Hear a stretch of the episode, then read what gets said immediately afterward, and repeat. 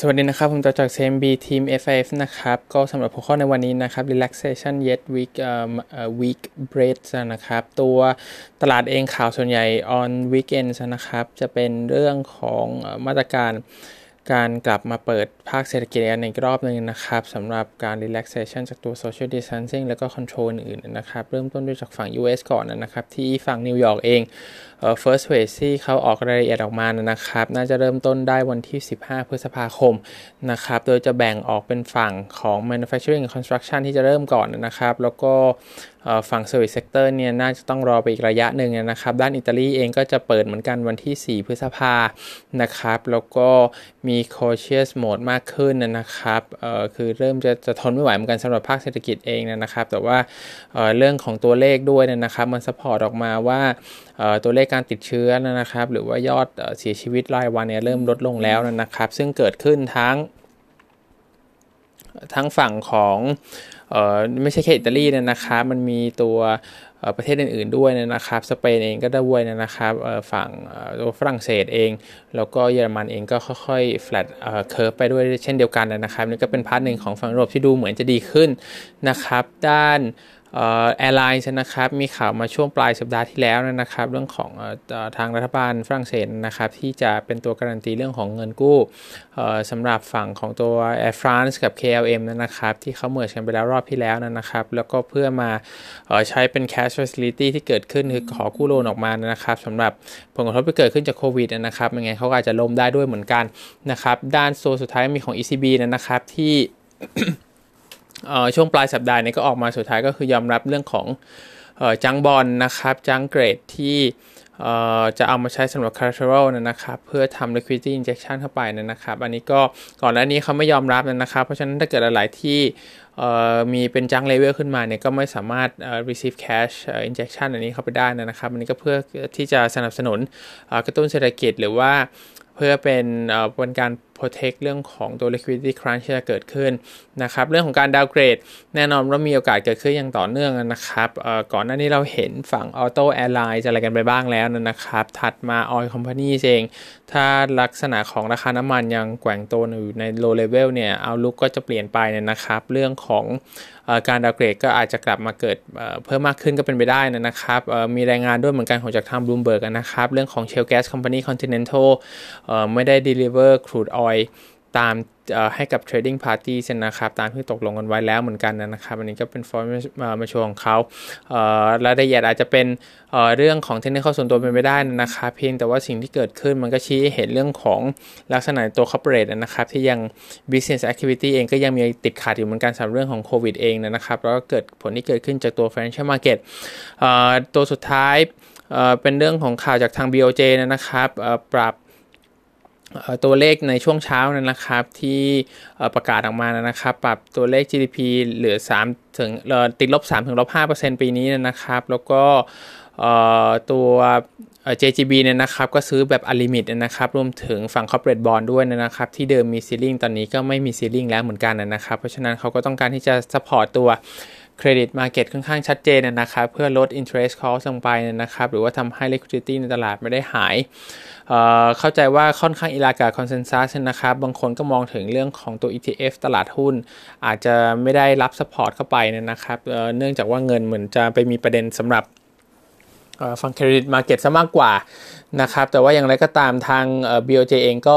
เหมือนพร้อมจะทำทุกอย่างเหมือนเดิมนะครับ ไม่ได้ มีการปรับเปลี่ยนโทนของเรทริกในเรื่องของ guidance อะไรอย่างไรอย่างใดเท่าไหร่นะครับ เพราะฉะนั้นถ้ามีปัญหาใน stock market จริงๆเขาก็อาจที่จะอัดเงินเข้ามาอีกรอบนึงก็เป็นไปได้นะครับ ส่วนใหญ่ถ้าดูจากข่าวมันจะมีแต่กู๊ดนิวส์นะครับ ในฝั่งของ short term โดยเฉพาะเรื่องของ relaxation ที่เกิดขึ้นนะครับ แต่ว่าอย่างไรก็ตามตลาดเองผมว่ามันก็เด้งขึ้นมาเยอะมากพอแล้วระดับหนึ่งเหมือนกันนะครับ ที่เหลือเออน่าต้องรอสำหรับฝั่งดาวไซด์เนี่ยต้องรอว่ามี unknown factor อะไรที่ยังไม่ได้โผล่ออกมาหรือเปล่านะครับ แล้วถ้าเกิดมันออกมาเนี่ยทำให้ตลาดไปหา downside ขนาดไหนรวมถึงช่วงตอนนี้เป็นเรื่องของ earning season ด้วยนะครับ quarter หนึ่งอาจจะยังไม่ได้แย่มากเดี๋ยว quarter สองหลาย ๆ ที่ก็ดูเหมือนจะพูดกันว่าน่าจะรุนแรงกว่า quarter หนึ่งค่อนข้างชัดเจนนะครับ เพราะฉะนั้นก็จะเป็น part หนึ่งถ้าเกิด guidance ออกมาเนี่ยมันไม่ค่อยดีมากนะครับมันจะทำให้นักลงทุนหา excuse ในการ take profit ได้ แล้วก็จะทำให้ฝั่ง stock market หลาย ๆ ที่ทั่วโลกเนี่ยปรับ correction กันไปนะครับ แม้ว่า อาจจะไม่ทำ new low ก็ตามนะครับ ถ้ามีการ relaxation เกิดขึ้นจริงๆอย่างน้อยน่าจะเพิ่มให้ cash flow ในตลาดในกลับมาเป็นปกติได้มากขึ้นนะครับเพียงแต่ว่ามันจะยืดเยื้อมากขึ้นหรือเปล่า อันนี้ก็ต้องรอต้องระมัดระวังเรื่องของ surprise ที่อาจจะ catch off guard off guard ด้วยเหมือนกันถ้าเกิดการตกกันนะครับ เราอาจจะโดนตลาด bear market มา เล่นเราได้เหมือนกันด้านเปเปอร์นั้นนะครับ มี SG Banks เราเป็น neutral เหมือนเดิมนะครับ analyst เราออกมาอัปเดตเรื่องของ credit cost นะครับ เทียบกันในอดีตสมัยเอ่อ Asian Financial Crisis นะครับรวมถึง Global Financial Crisis ปี 2008 ด้วยนะครับ เบื้องต้นเขาเห็นเอ่อ credit cost ของฝั่งเอ่อ Singapore Bank ทั้งหลายนะครับ อยู่แบบ triple digit ทั้งหมดนะครับ แต่ว่ารอบนี้เขายังปรับไปไม่ถึงขนาดนั้น เนื่องจากว่าเขาให้ น้ำหนักของแบงก์ชาติหลายๆที่ทั่วโลกที่แอคค่อนข้างเร็วนะครับ แล้วก็ใส่ QE เข้าไปด้วยนะครับ ซึ่งก่อนหน้านี้มันไม่เคยมีนะครับ เพราะฉะนั้นรอบนี้ตัวเลขหลายๆอย่างอาจจะเปลี่ยนไปก็เป็นไปได้นะครับ อย่างไรก็ตามโคตรหนึ่งทาง Analyst เราให้ Credit Cost นะครับ 55 บิป71 บิป47 บิปตามลำดับนะครับ เรียงมาจาก DBS OCBC แล้วก็ UOB นะครับ เพื่ออ reflect เรื่องของตัว oil and gas นะครับ sector exposure ที่เกิดขึ้นรวมถึงผลกระทบจากฝั่งตัว sector อื่นๆ ด้วยที่มาจากตัวโควิดเองนะครับ ด้าน consensus เนี่ยเห็นตัวเลขอยู่ประมาณ 40-47 บิปนะครับ ก็เอ่อ UOB ก็เหมือนจะน้อยที่สุดนะครับ แล้วก็เอ่อเรื่องของทั้งสิ้นปีเนี่ยนะครับเขายังคีปเลเวลไว้เหมือนเดิมก่อนนะครับ เพื่อเตรียมที่จะรีวิวกับ Company Guidance ด้วยนะครับ เบื้องต้นเขามองว่า valuation มันค่อนข้างถูกออพอสมควรแล้วนะครับ pricing in อะไรไปค่อนข้างเยอะเหมือนกัน ถ้าไม่มี blow up ขึ้นมาใน loan book จริงๆเนี่ยเขาเชื่อว่าด้วย dividend yield ของ7เปอร์เซ็นต์นะครับ ก็ attractive มากพอ volume เอ่อโทษครับตัว price to book มัน low level มากพอนะครับ ก็น่าจะ limit downside ให้ได้ปรับเปลี่ยน topic เป็น UOB นะครับผม ในเชิงของ sector เองผมเห็นส่วนใหญ่มันก็วิ่งไปในทางเดียวกันหมดเลย 3 ตัวนะครับ DBS OCBC UOB มีการ outperform กันบ้างเป็นครั้งคราวไปนะครับสำหรับรายตัวก็ซึ่งผมเชื่อว่ารอบนี้น่าตลาดน่าจะโฟกัสเรื่องของ downside ที่เกิดขึ้นจะมากกว่านะครับว่าใครมีความเสี่ยงมากกว่ากัน แล้วก็มีโอกาสที่จะเกิด